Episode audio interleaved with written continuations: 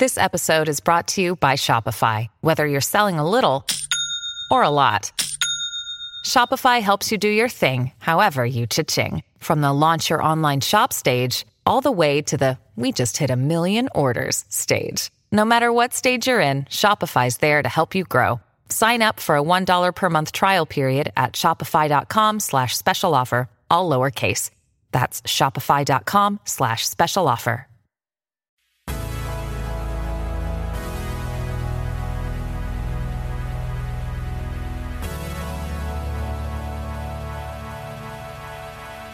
Welcome to the Midlife Pilot Podcast. It's a podcast all about flying and aviation and learning to fly at a later stage of life. And uh, my name is Chris Moran. I'm the Midlife Pilot on YouTube, and this is episode 23, the podcast that we're recording live with our YouTube friends tonight, as we do every other Wednesday night. The topic tonight is uh, kind of an interesting one, I think. We're going to talk about flying with other pilots and the um, the challenges or the benefits or the maybe risks even that are associated with that that you might not have thought of before. And joining me is the better looking, more musically talented uh, sidekick, co-host Brian Siskind, and he's on Music Row. Hi, Brian. Hey, what's going on? Uh, and by the way, you know, I, just for the record, when I when you flew an airplane with me in the uh, right seat. I was not nervous at all. Well, good. I was terrified. No, I was, no, I was, I was not nervous at all. So, um, you know, that's that's a thing. But hey, man, how's it going? Uh, it's good to be here, and I'm super excited to uh, be. I mean, gosh, to, you know, episode 23. 23. We've been kind of just keeping at it, and I got to say that the, you know, I don't like to talk numbers here, you know, but I will say that we've been steadily um, growing. And what's been really cool to see is that as new people come into it, they go back through the audio podcast back catalog and and and start digging through it. And so there's something kind of exponential that kind of starts to happen there, and it's it's starting to kind of get another level of traction. So we yes. owe everybody here a big thanks for sharing it out and for being in the chat and you know all that. And the only thing I take issue is you said uh, that this is the podcast for uh, those of us later in life. Like I think it's midlife. It's just midlife. Later in life feels a little, you know, desperate. That's fair. That's fair. Yeah. So I just want to put that out there. Yeah, no, that's uh, that's completely fair, and uh, I'll take that. I'll take that. You know, we were um, like we don't like to talk about numbers and we don't generally but just the other day i do have to share this. Um, first of all i need to apologize for those of you joining us here on wednesday night at 8 o'clock eastern for the recording that could see the video and watching this online. I apologize for my um, background. Now that brian has pointed out to me in the pre-show the fact that i'm off centered in this room the unsymmetry of the lines and the unalignment is making me crazy. So uh, I'm in a new location tonight, temporary location. Won't be here again, but it's um it is making me absolutely crazy. I may just hold my laptop like this the entire night. Yeah, it's like it's like the vacuum system on your side has a little bit of an issue. exactly. So, so, but you mentioned we don't talk about numbers and we don't do it very often. Uh, but the other night we were actually talking about um, YouTube metrics, and I just wanted to point out we were comparing the demographic break, break breakdown of like viewers of our YouTube channels, and I pointed out that my YouTube subscriber channel literally represents one. It's one. It says one hundred percent male. and what was yours? It was like there was at least I want to like, say it was like 80, 80 20 or 90 10 or something. I said it's because you've got this like you've got the look where you got like the flowing so hair ridiculous. and like glasses and like you're uh, like the um there, there's something at least that is uh, appealing to the finer uh oh, sex and I'm like I'm 100% male. I own it. It's, it's what it is. Uh but yeah, that was pretty funny. I yeah, thought. I well you know, we we don't play the um uh the thumbnail game very well uh, I don't think with either of our channels. Yours are actually tighter than mine, but um, maybe I should do some shirtless thumbnails or something. We'll, we'll, we'll, I'll, I'll think about it. Yeah, I would give it a shot. Yeah. So what's up? You, I know, have you been flying? I know you. Uh, you had a pretty. I was following you on social media at Siskind, uh, and I followed your cool adventure um, last week, right?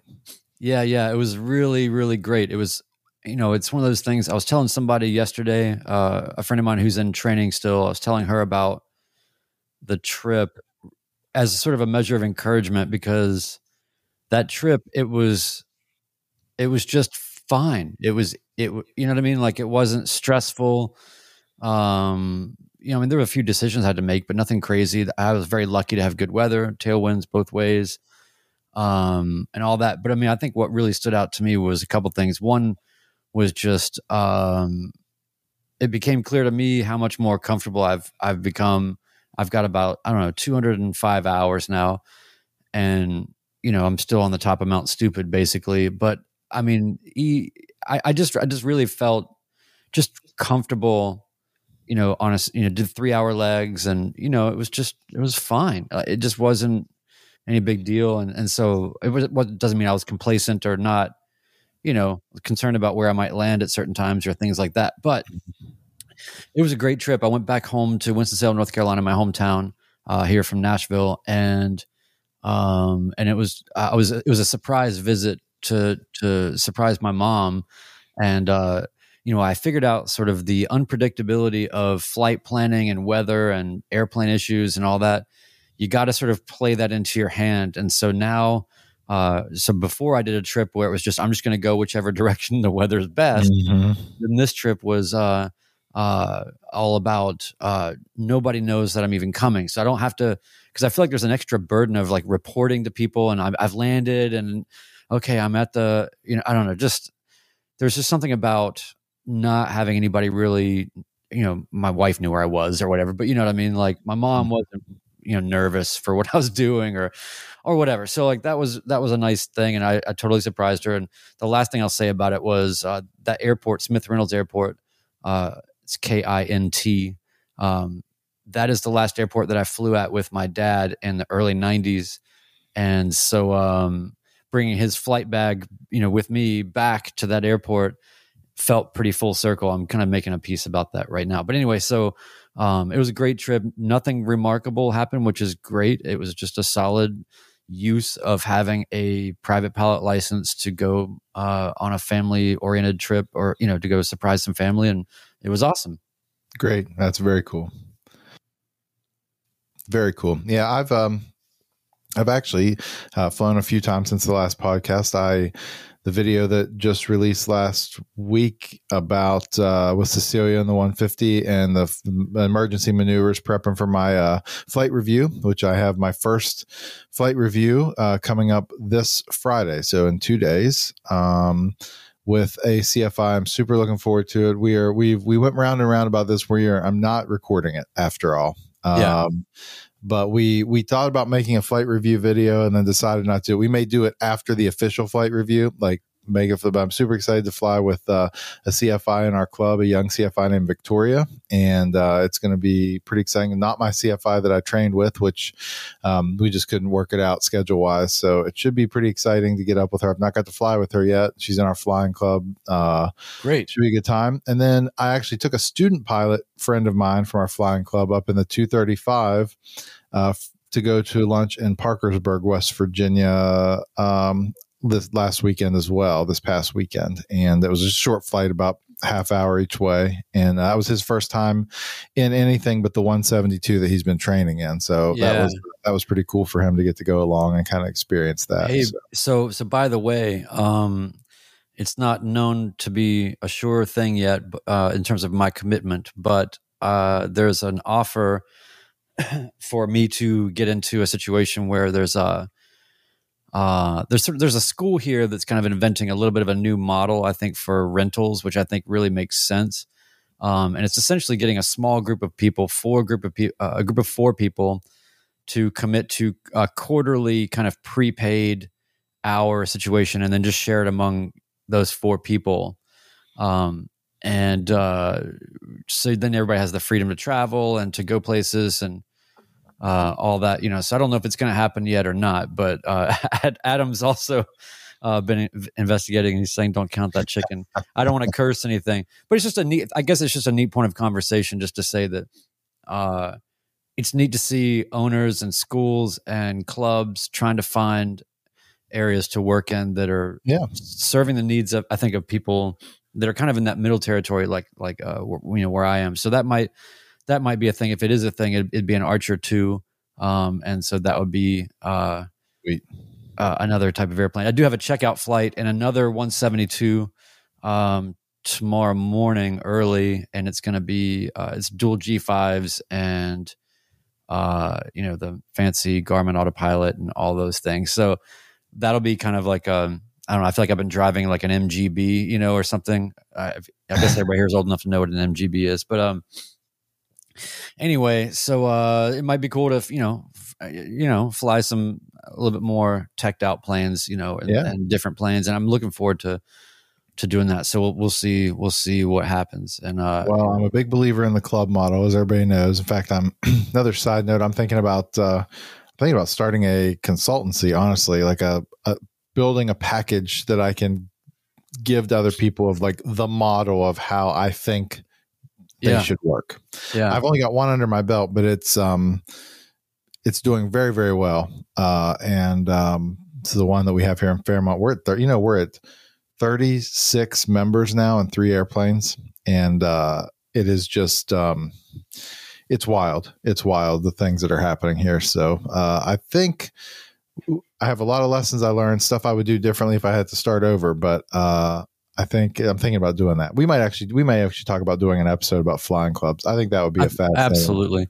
Now let's do that next then. Um, and yeah, there's also um, there's the uh, Lebanon. Uh, it's spelled Lebanon, but they call it Leb- Lebanon here. Right, right. Lebanon Flying Club, which is a you know a, a you know older, very established, proper sort of uh, club capped at 36 members, I think it is, um, and it's about a two year wait uh, to get in there. So. You know, it's just a tough thing, right? It's like, you know, I was talking to my friend, like I said, who was training, and she's in the middle of this, and you know, it's hard to tell people, you know, you're going to have a whole other, you know, sort of battle uh, is just figuring out how, what planes you're going to fly, where, how, under what, you know, because you want to start taking trips and things, and you can't really take your flight school plane. So then you got to look for clubs, but there's not really a lot of options. It's just a bunch of stuff. So anyway, but, um, but yeah, I mean, we'll, we'll, we'll get, I think we should definitely uh, get get some of your learnings down from that, uh, and I'm interested to learn more about that as well. Stinky Um, uh, in the chat. Stinky Weasel One is here. he's talking with some folks. He's in the flying club with us. He's actually he's what he's not telling everyone. He's also one of the owners of one of the airplanes that the club leases from him. So uh, Uh, yeah, he's pretty int- intimately involved um, with the club as well. He's been a big supporter of the uh, podcast since we started. So neat. For that. Yeah. Yeah. So speaking of other pilots, I flew with that guy the other day, student pilot the other day. we just had a little offline conversation about this the other day, and I thought it was kind of interesting. Like, I started thinking about how many other pilots that I have even flown with um, since I've been a pilot, and really, that's it's a pretty small number. I've went up with a few of our club members on various various flights once or twice, but it's a small number. And uh, I got to be completely honest that when I am not flying the airplane with other pilots, um, I'm a wreck. I'm a nervous wreck. It makes me incredibly nervous. When you're flying with other pilots or when you're not? yeah. Oh yeah, when, when, I'm are. not the pilot flying, when I'm with Oh. other pilots. yes, yes, yeah.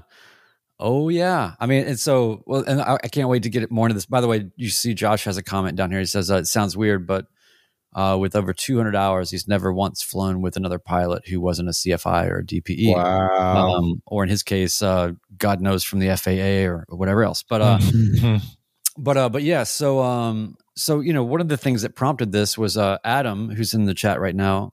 Uh, he and I uh, did a flight last weekend, and we've you know flown together a couple times, maybe two or three times. Um, and you know, we're more or less in sort of the same location, same school, same. You know, we did all a lot of the same things. So, um, he had to take a little bit of a break because he had uh, created another human that apparently needs some sort of uh, maintenance.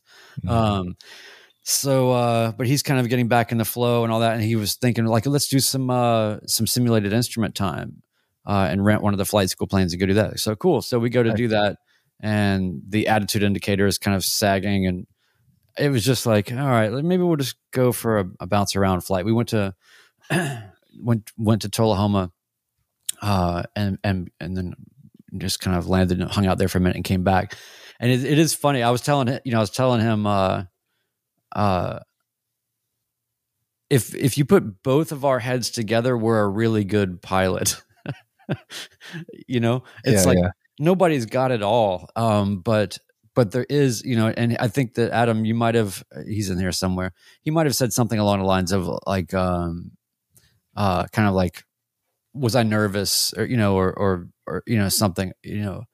Um and I, so there is something about that. Uh I think that where it starts is uh, to be constructive about the conversation and the things that I've thought about and the things that I've learned.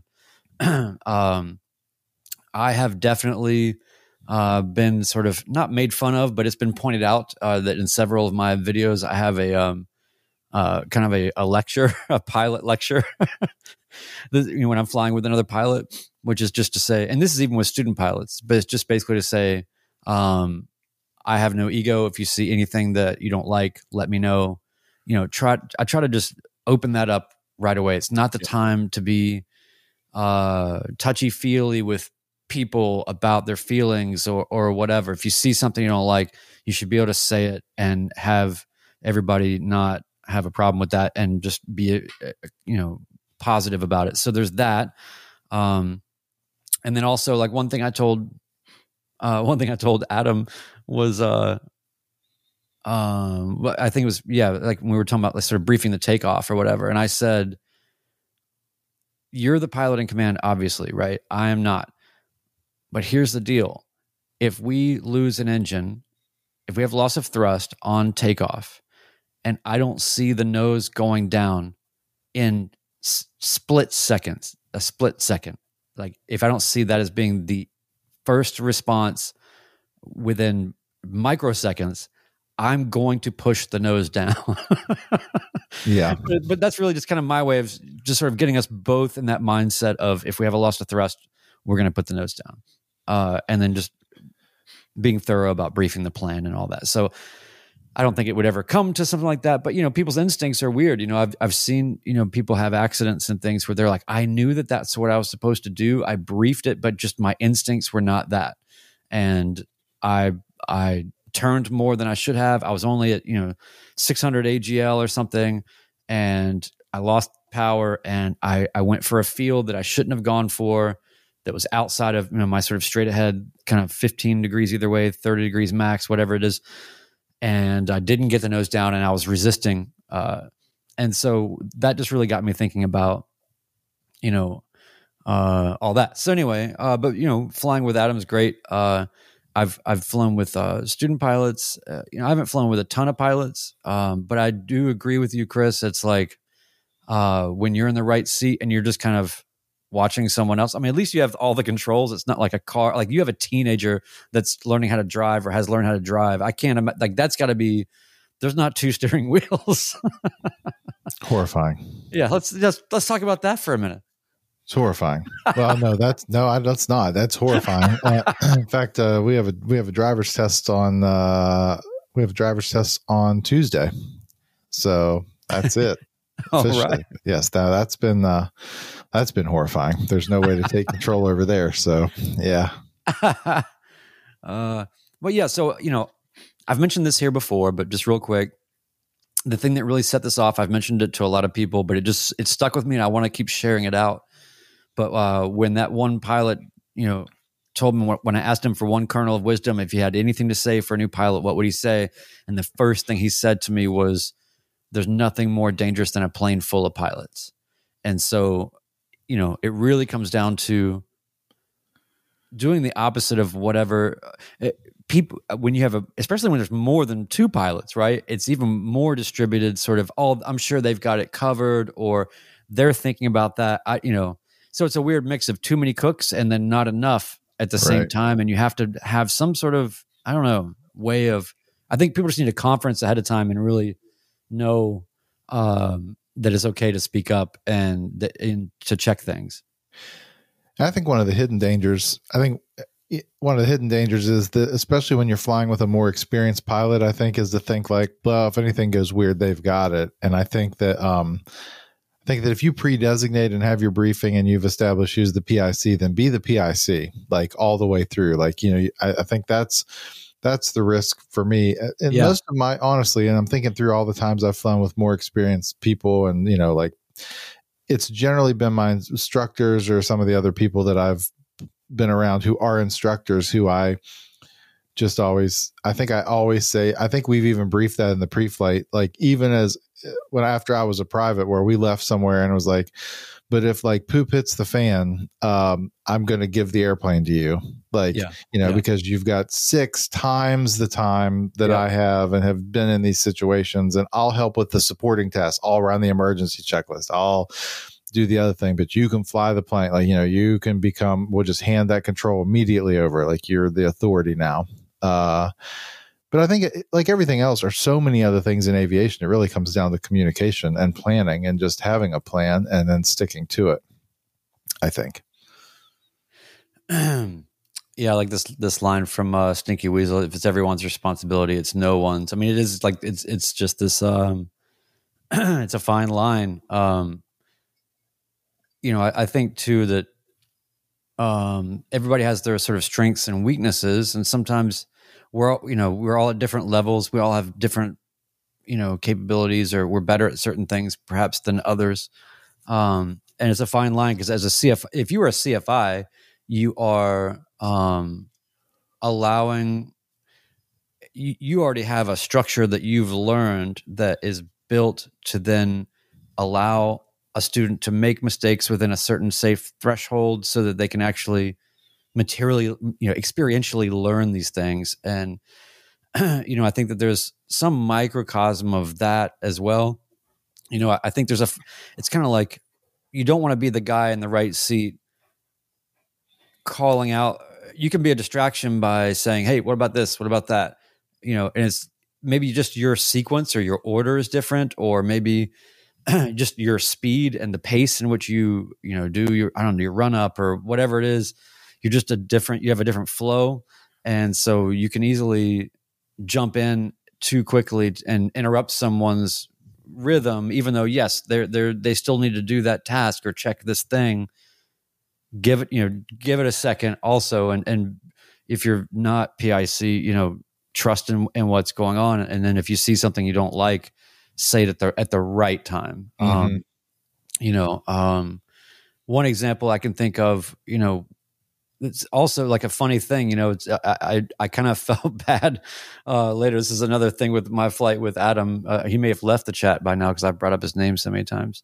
Um, uh, but we were flying, and so he had all of his um, you know cameras and all these things hooked up, um, which is funny because I had my cameras and I, I, wasn't really concerned with using them. I just wanted to, you know, so he has like his next video, whatever he makes, will have like a 10 camera. It'll take him two years to put it together. But anyway, he had this camera that was sort of right in front of my view a little bit. Um, and it had overheated already. And, um, and then as we were starting the takeoff roll, he was saying something about like, can you check that camera or, you know, and this is not a slight to Adam. It wasn't like he was, you know, distracted. Yeah, right but my response was, I, I don't care about the camera, you know, like that or something like that, you know, just like whatever, just, you know, it was, I didn't, so it's things like that where it's like, I don't want him to feel like, oh, you know, I'm being like a, a, a jerk about it. I'm just sort of saying that's, I'm not, I'm not doing that. yeah. So it's a lot of little things. It's like it's like a, there's a lot of this interstitial space, right, to consider in interpersonal relations with people that I think nobody really talks about when it's pilots with other pilots. Yeah, that's fair. Um, someone mentioned a minute ago. I think, I think there are different dynamics. You know, with was with like um, you're flying with other pilots who are in a similar stage of their uh experience like you and Adam perhaps or like I have a completely different experience like when I flew with one of our student pilot club members the other day hasn't soloed um like at a completely different stage. It was just kind of like in the 235 for the first time. So he was just eyes wide open. So I was able to do what I do most of the time when I'm in the airplane anyway, which was just like, it was all me.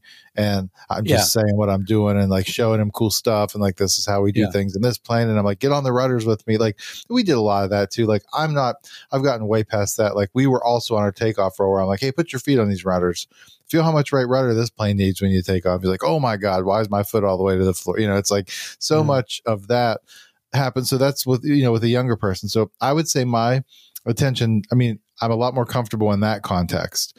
Um, and then you get with the more experienced folks, and I have done very little of that in a non training environment, um, you know, where I'm already relying on the person I'm flying with to kind of be the, the mentor or the you know the experienced kind of voice in the uh, in the airplane.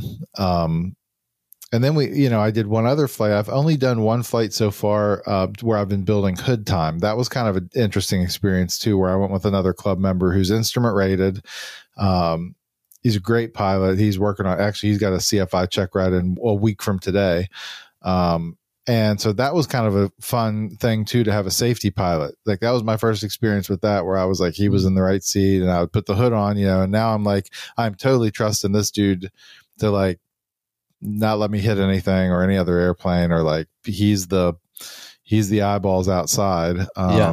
and so that was a kind of a different experience now the key difference with him is like I trust him. Like I've flown enough. He's probably flown with him probably more than anybody else, and I trust him exclusive like uh, without yeah. question. Uh, yeah. it's a whole different kind of level there where i felt i never feel uh, weird flying with him at any point. In fact he did the landing.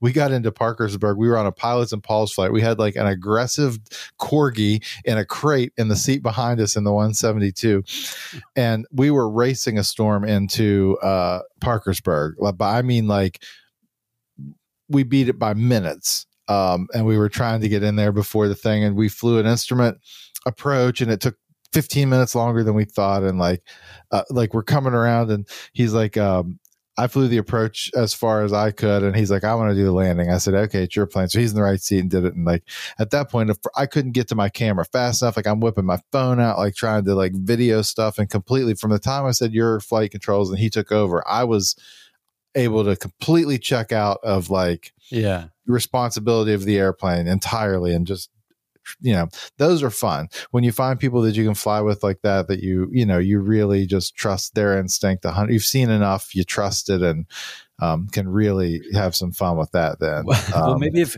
if we can come up with this uh you know it looks like we've got some momentum towards a potential fly in actually here in nashville. Uh details are getting worked out and things are getting sort of um a little warmer or closer to actually sort of being solidified. Uh, thanks everybody for uh, pushing that along in, in my uh, uh, in our sort of Discord server situation over through my Patreon thing. Which, by the way, I feel like I should just open up. But anyway, another story. Anyway, um, but um, maybe what we can do as part of this uh, potential fly-in situation would be, I think we take the I, the most experienced pilot that's there, which will be the Sage, Mm-hmm. And then we just put him in the right seat and just have all these cameras just filming him. And then we all get to take him up. Uh, and he has to, and it, you know, he has to be the one who's dealing with all these low hour pilots from the right seat and seeing, you know, like sort of how much, how much it'll take before he breaks. All right. I mean, in his in his in his airplane, his 300 horsepower 182. I mean, I'm game for that. Do I oh, get a, no. yeah. I get the left seat and fly the 182? I mean, oh geez, I'll do that. His plane, his plane, he should just yeah, he could he could just charge for rides in it. It's so it's it's basically like um, it's like an FBO couch in his plane the seat yeah the seats are like like the, the yeah the like the fluffy what do you call it like the like the fluffy seat stuff is like it's like this thick like you sit in it and it's like you disappear it's like yeah, just, yeah it's like a it's like a 1975 cadillac it's so it's so nice um and Ben's in here saying I'll I'll probably learn something from everyone else. Of course he's going to say that. Be be diplomatic. Of course he would say that uh, you, what you will learn from flying. Yeah, no, I, I, I would love to to to uh I would love to. I, it's got to happen. We got to we got to get. I would love to fly Ben around in some garbage plane that I rent. Um, but uh, but yeah. So if anybody, by the way, has any um, questions or things, uh, we'll pull them up on the screen here and, and try to get them in. The, they'll make the audio podcast that way as well. Um, but yeah, I mean, so so at the end of the day, I do think that um it, there's definitely there definitely can be dangers, but ultimately it's always going to be a strength. It's a it's a you know it's a it's about having CRM and knowing how to leverage the the the people on the plane with you to to be cooperative in the right way. And you know I think it it really puts a, a better uh, emphasis on on briefing and having things declared and understood uh, beforehand. And I think that in our kind of midlife general aviation world where we're not learning ATP type protocols for these things and right. you know all that. You know, I think it's important to, to try to uh, have those things straight in, in whatever way we, we possibly can. Um, let's jump to some comments that are uh, in our uh, comments here tonight. If you're listening to this on the audio version, a reminder that we record this live every other Wednesday night at 8 o'clock Eastern uh, 7 Central if you're in the greater Music Row, Nashville area. Um, and uh, we'd love to have you join up on the Midlife Pilot uh, YouTube uh, channel and join us in the comments. We uh, drive a lot of our stuff, uh, of our content from here. Our, our buddy Josh, um, who is near and dear to me, I mean, literally, physically, geographically, um, was able to knock out that instrument recheck yeah today. He is now an instrument rated pilot after uh, a, quite a story. Uh, which you know maybe if you join us in the Siskind Discord somewhere or on Brian's Patreon or somewhere, we would love to talk about his uh, story of his instrument check ride. You know, I was thinking I would love to have him on the podcast to talk about it, but I wasn't sure how diplomatically or politically that works. You know what I mean? Like whether whether talking about I don't know to what extent that's I don't know. Well, so, we should have that conversation at a time that is not right now. And oh, uh, oh let's talk about it right now. we, can figure that out and then tell everyone about it on yeah. the uh, on oh, the. Uh, congratulations, man! That's, yeah, that's, that's awesome. a, wow. That's a lot. Um, I'm scrolling through the stuff here. Um, we have a couple new. I've seen some people uh, new. Fa- I think I mean Kyle may have been here before, but Kyle just said, "Hey, he's uh, owns a landscape company in Melbourne. He listens to you guys while while he's di- dying in the Florida heat. It keeps me occupied, and I love the content. Always trying to learn something new. So we appreciate. Oh, that's awesome! It's nice to know that people associate uh, uh, our program with suffering. He also uh, he was one. Of, I saw his comment earlier. Would like to learn more about kind of the flight club, um, the flying yeah. club, uh, how that works and how it started and how that all went down. So uh, I thought that might be kind of interesting. Um, did did um, young, uh, friend from the midlife pilot fly in says just arriving to the podcast tonight. I find it stressful to fly with other pilots, especially uh, seasoned ones. Yeah. Yeah. I, I find it stressful to fly with most pilots just that's a yeah, control I mean, thing for me. I it's think. kind of a, yeah, right. It's kind of a bummer that that's the case, you know. But it, but it really is, and, and I think you you don't get enough exposure to the stylistic differences of how people fly, even the same yeah. airplane in the same places. There's for just sure. a different kind of feel and flow that people have and and people have been trained slightly different to do different things for sure.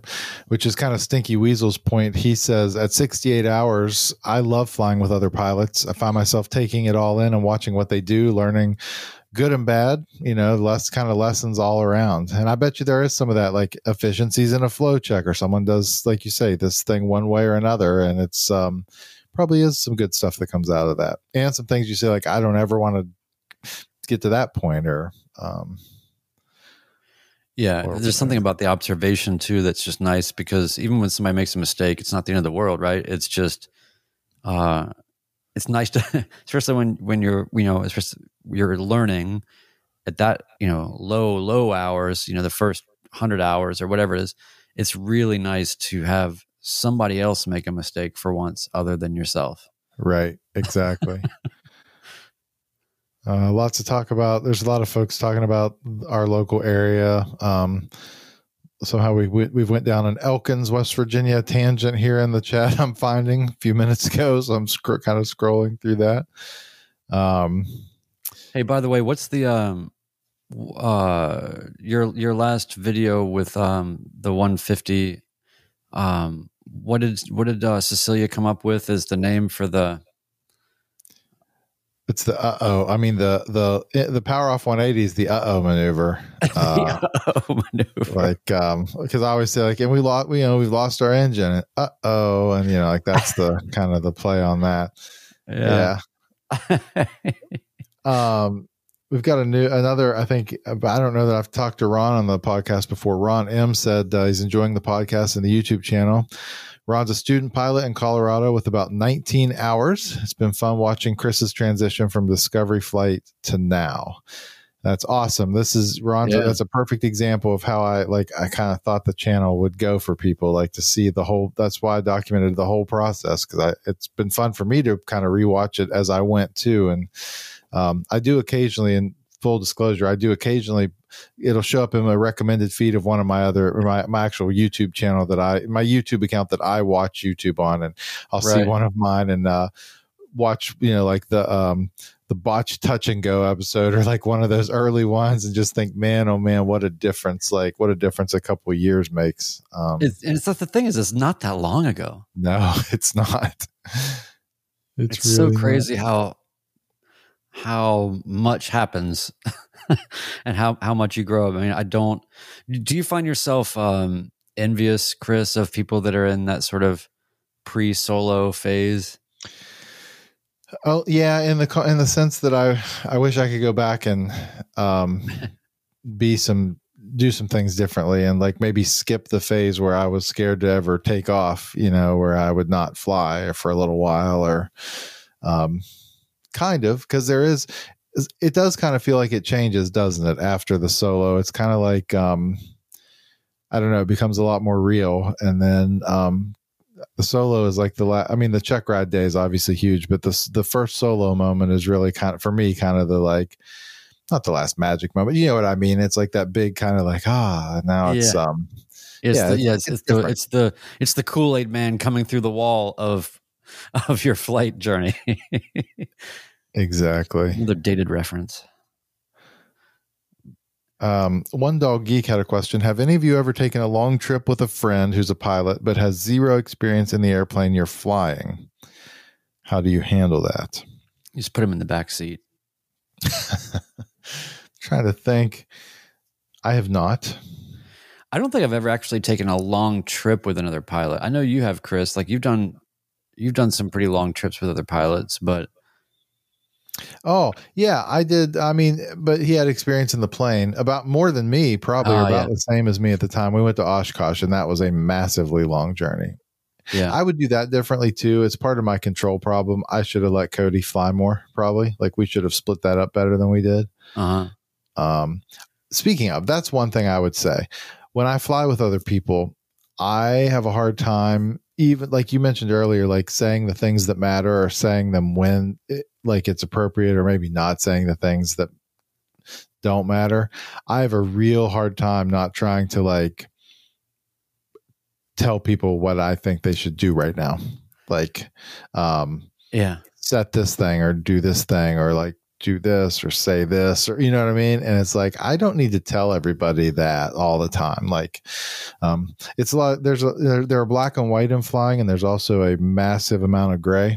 You know, like everything else in life, there's uh, things are open for interpretation and I I need to do a better job when I'm with others of letting the gray be gray and um not trying to define it how I uh, mean, that's the cool thing about all of this is it, it any weakness that you have as a person will be brought to the fore um, in the process of learning how to fly or how to be a better pilot. You're you're just gonna have to reconcile with things that especially in midlife right? Like where they've they you've you've developed these personality traits that maybe are strengths in other areas of your career you know whatever and then you, you can't bring some of that stuff into this world or you know right. it's a funny it's a funny thing. Ron was asking how many hours do each of us have Yeah. Um, I'll tell you. Oh yeah. Let me just let me just pull out my new iPhone 14 in purple. Oh jeez. Oh, look at that. Um, sorry, that's a, that's a jab at Brian. For those of you watching, we have a iPhone versus Android, um, and PC versus Mac. PC versus Mac thing going. Uh, I am at 195.5 hours of total time. So that's bonkers. I have I have passed you in hours. You've passed me. Yep. I got I have 205.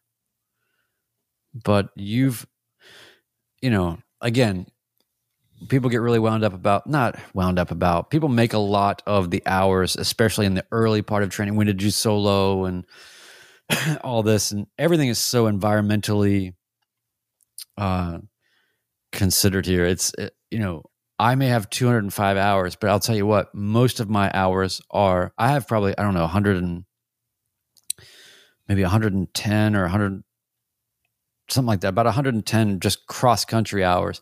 So what is that in reality? That is me in a 172 going straight for a long Right. period of time. It's not necessarily the most rich uh, experience, you know, for for the better part of that stuff. Not that the trips aren't a huge part of the growth and the learning, but you've been flying a 150, you've been flying a Cherokee, you've been flying a 172, you've been doing all these different things. Uh, I'm just now trying to break out of just 172 land and get into some other things. So, All right. I'll give you the breakdown if you want to hear it. all right. Okay. I have 115 hours in a Cessna 172, 71 hours in a uh, in my 235, six hours in the 150, and three hours actually in a um, uh, Saratoga. Of that 195.5 hours, 91 of them uh, are cross country hours. So I have 91 cross country hours out of 195. So the other 104 are not. What about night hours? uh, this one's going to be embarrassing 7.3. That's about what I have, I think. I've only done one night cross country and it was barely that. You know, it was a 52 mile Yeah. cross country. You know, it was like staying pretty close to home, just trying to make sure I could do it. Yeah. yeah. Uh, But Adam's asking if you have an instrument rating. Well, that's sad. Uh, no, I do not. I, I'm uh, I'm working on starting my. Um, I've been working on.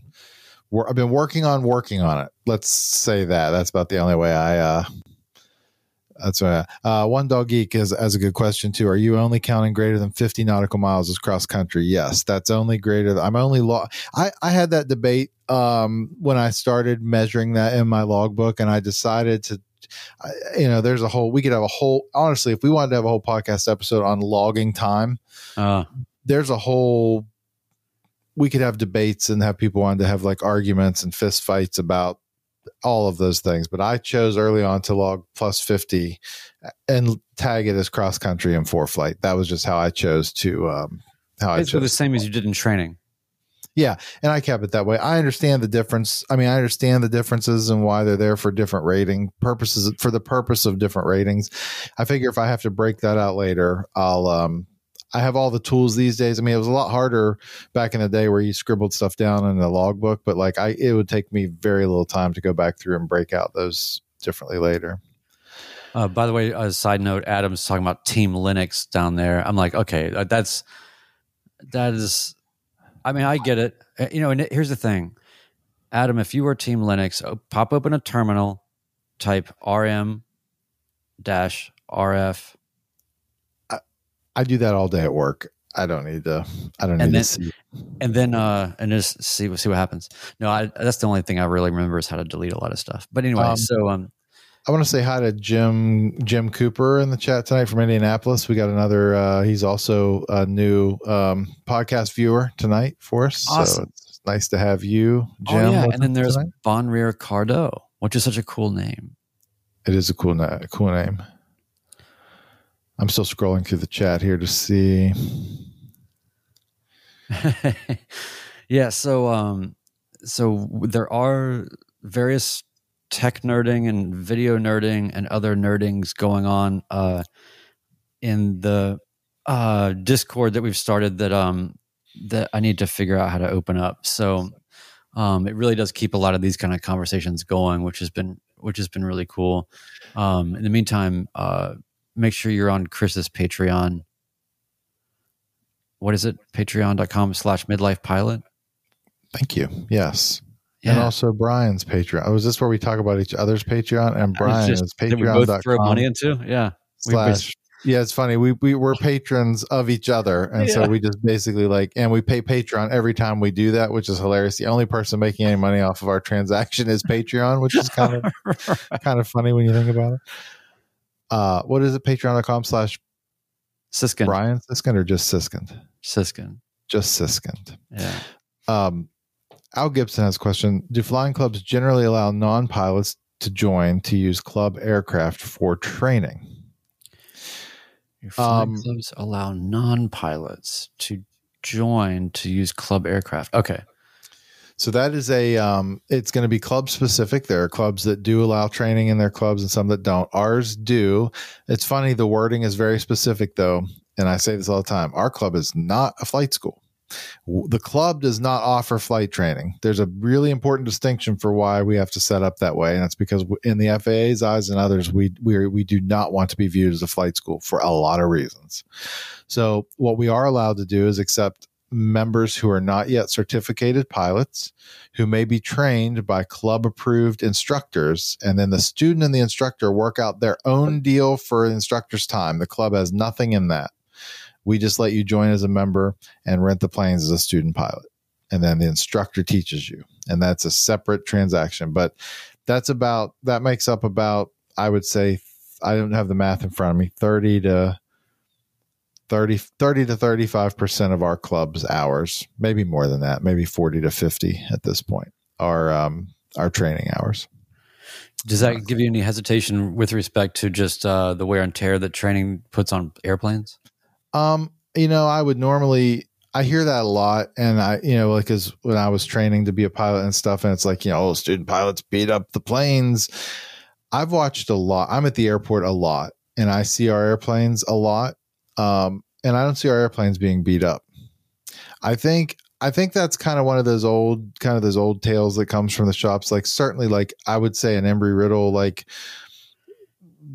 plane that's flying like 12 flights a day by 12 different people as fa- jamming as fast as they can but we have a pretty it's almost familial like a you know a family type like it uh, the folks that are in our club take care of our airplanes and our instructors take care of them and our students take care of them. Not sure there's occasional hard landings or a bounce landing. Shoot i have a hard landing or a bounce landing periodically but um it's um generally speaking, our planes are pretty well taken care of. And the stuff that we're dealing with on a maintenance standpoint is not related to wear and tear from students. It's the normal stuff. So, no, I don't see it. I mean, I just think we have a pretty good group of respectful people who do strive to take care of the airplanes all the time. Because there's a sense of ownership in them. You know, when you're in a club, it's a little different than when you're yeah. just out renting from anonymous people. So I, I think it's a little different. Yeah there's some accountability there and just some family vibe. Yeah, I I think um now do you have uh limitations on say like uh in the Cherokee do you ask people to not fill up the tanks? Oh yeah. So we have all kinds of yeah, there's all kinds of things like that. So you can't train in all so you can't train in the Cherokee. Uh that's a rule. Um, that's ours and the insurance company. I mean, there's no, there are no primary, oh, so no flight, training at all. Okay, good. No primary flight training. You can do it. You can build a time for your commercial or do instrument training in it, but no primary training whatsoever in the Cherokee. Um, we keep the we don't fill the tip tanks in the Cherokee, for instance, and we have fuel level that we were you know we keep the other two Cessnas fueled to um, that are not full fuel because of our short Fairmont runway. Um, we need the extra you know the, the less weight to get in and out of there. So we uh, yeah, there's all kind of stuff like that. Yeah, there's uh uh Josh was saying that he would like to pick your brain about this because he really would like to start a club where he is. Yeah, we should totally do that. Um Maybe you should write a book. Maybe Chris, do you think you should write a book? Isn't this like what people do at some point? They write a book. What I, uh, you know, I'm, You've been doing something for like a couple of years now, so I'm trying. I'm trying. Exactly. I'm an expert. no, I, uh, I, I'm trying to. I am trying to find a way to make this into some form of uh, of an enterprise. I mean, I feel Yeah. like because here's the thing about clubs. Like, I don't want to. Well, we only have eight minutes left, but I'm only I'm only going to talk about this for 30 seconds. I the way our clubs are structured and the way they have to be legally. There's a lot of clubs. Frankly, there are a lot of flying clubs around the country that um, that do not. Um, that are not doing this correctly and are breaking a lot of rules in terms of FAA requirements for what a what a flying club is, yes. um, and also IRS rules for what a, a legitimate nonprofit social club uh, is. And we have been extremely um, careful to not break any of those rules at, at any level. Um, and so it's a little bit frustrating in that regard. We we had a tremendous amount of support from AOPA, the Flying Clubs division, when we started the club. And uh, in fact, I'm I'm working on having Drew, one of their Flying Club guys, coming in to talk to our group uh, next month at our group meeting um, to do kind of a talk and and be here in in person. But um, um, what was the question? Oh, I, I'm trying to take this into more of a like. I would like to turn so nobody in the club makes any money. That's part of the rule. Like none of us are getting paid. Nobody. It's 100% volunteer for the board members and those of us who run the club. It is 100% volunteer. Um, I would like to take some of the knowledge that I've gained from probably the 20 to 30 hours a week of time that I put into operating this club and um, consult other people on starting clubs. Yeah. And then also like, you know, help people with that kind of stuff. We really we lucked we got lucky in a lot of ways, but I think we made a lot of strategically good decisions early on. And we also are surrounded by great people, including Bill, um, I'm Stinky Weasel, who's in the chat, like who's also on the board of the club. Like we have a we have a really solid core of people who make this thing uh Yeah. work the way that it does. And it's not perfect and we got stuff to figure out, but I do feel like we've got a model here that is pretty like it, I think you can template this kind of model the way we started it and how it's structured and like and some of the formulas we use for deciding how much we pay our aircraft owners for their leases for instance there's like a, there's a formula involved and how we do it and I think it's I think it's repeatable uh, Yeah. ar- around the country so, So, uh, I have a question. Um, can I enter the chat? Yes uh, Uh, yes caller go ahead uh, go ahead caller. um, this I don't know how to explain this question very well, but I'll try. So, flight clubs are generally based in a place, a single place, and then everything is headquartered out of the same place.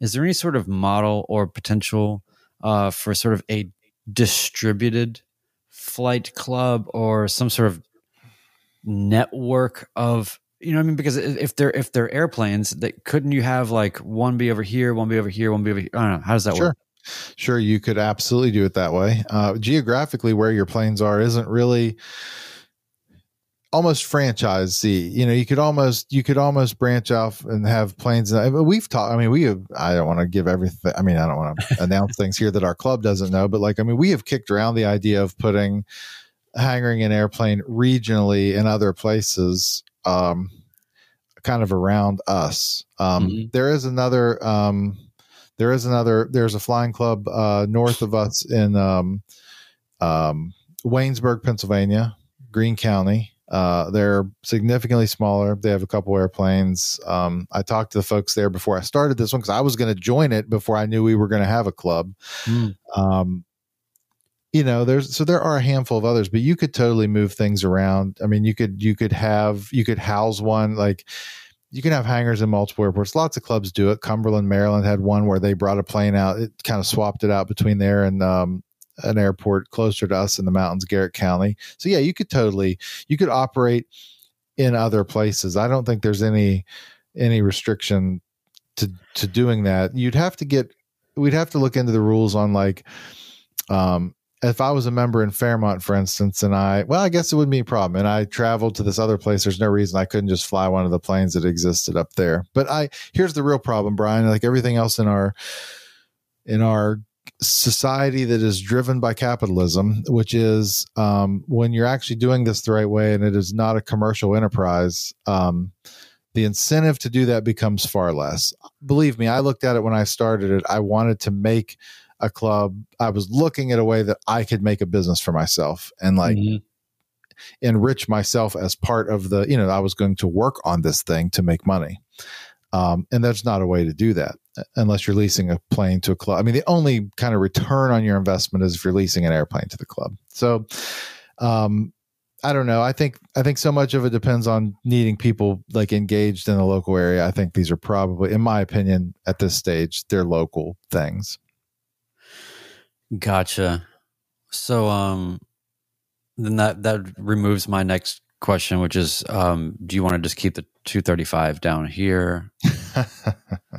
uh, no, but Brian, for a thousand dollars, I will consult you on. Uh, I'll consult you on uh, how to start a flying club in Nashville and give you all of my secrets and all of the forms and how we got our 501c7 with the IRS. I think I think it'd be great if I if I did that and then what I got was just sort of like a PDF that was just phone pictures of stuff you had done in crayon that was just you know, one, find rich people. yeah. Well, I mean, there's nobody in our group. I mean, you know, our group is not, well, anyway, there's a whole, uh, it's exciting. It is exciting to see it grow. And I think there is opportunity to do them. And I, I'm an advocate for clubs in all seriousness, beyond the like the oh, side yeah. of me that wants to try to do something to make a little bit of money from the experience that I have worked to learn. Um, is that I just love yeah. the model. I just think it's yeah. the best way to get like a group of, um, you know like-minded people that are trying to accomplish the same thing together to do a thing. And it's i just think it's a great way to to well, do yeah, airplanes. they say uh, isn't the average ownership of an airplane five years? Something like that? Yeah. And so if if planes are often if planes are turning over at the rate that is probably similar to that of what people would do with cars you know car leasing or you know whatever that kind of thing um outside of just I don't know. I guess it just seems like yeah, a distributed model um, where you get to benefit from the community. You get to fly different airplanes, have different, better airplanes for different missions that you have. You get to be a better pilot. You get to have the right plane for the right thing you're doing, uh, and you get the you know the the community out of it and everything else. It does seem like an exponential gain. Yeah. Um, and so I think I'd like to start a flying club. Um, if anybody uh, has airplanes uh, let me know.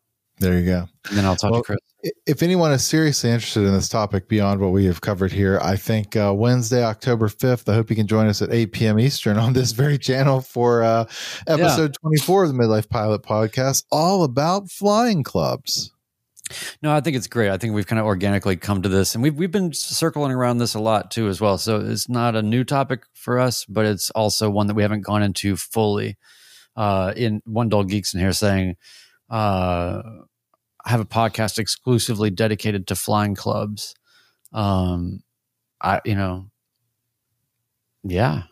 Or you know what we do? I'll say I'll I'll do this. I'll say like, and if you uh, we'll make a patrons only podcast uh immediately recorded immediately following this one called uh, midlife podcast midlife flying club podcast. And no we're, we're not going to do that but and for for 999.99 exactly. You'll get a five page pdf that'll change your life. yeah. Oh man. Well um well that's that's we're i guess at about an hour now. Um i want to make sure that people uh continue to leave reviews uh, that really does well for us on the Apple side, especially the Apple podcast, but anywhere where you see a chance to press things that help things uh, through any medium or channel, please do all of those things or share it out or try to get other people to, you know, listen so that we can uh, start the most epic flight club of all time. There you go. Oh man, that's an idea. Well, anyway, we'll Lots. Of, I got two weeks to think about it. Let me process. You know, you know, like most most of the worst ideas of anything that's ever happened has been like a couple of dudes at a bar, and and it's like, dude, you know what we should do? Like yeah. that's that's how ninety percent of failed enterprises I think start is with the words, dude, you know what we should do. So as long as we don't say that, I think we're all right. Yeah, for sure. Well, thank you for uh, podcasting with me tonight, Brian, as always. And yeah, man. Uh, Thank you to everyone in the chat. It was great to meet all of our new folks who came in tonight for the first time. I hope you enjoyed it and I hope you've got a chance to catch up on some of our previous episodes, like the last one, episode 22, with uh, SoCal Flying Monkey, which is one of my uh, favorites so far of the of the series. So looking forward to talking about flying clubs next week. I could talk about it for hours and um, and you will. I, and, well, just one because that is the podcast. But yes, I'll be the dumb question guy. You be the expert. I can't wait for next time. I love it. I will shave, and I will not be in this crooked room the next time we record. All right. Have a good week, everybody. Thank you so much for listening to the Midlife Pilot Podcast, and we'll see you real soon.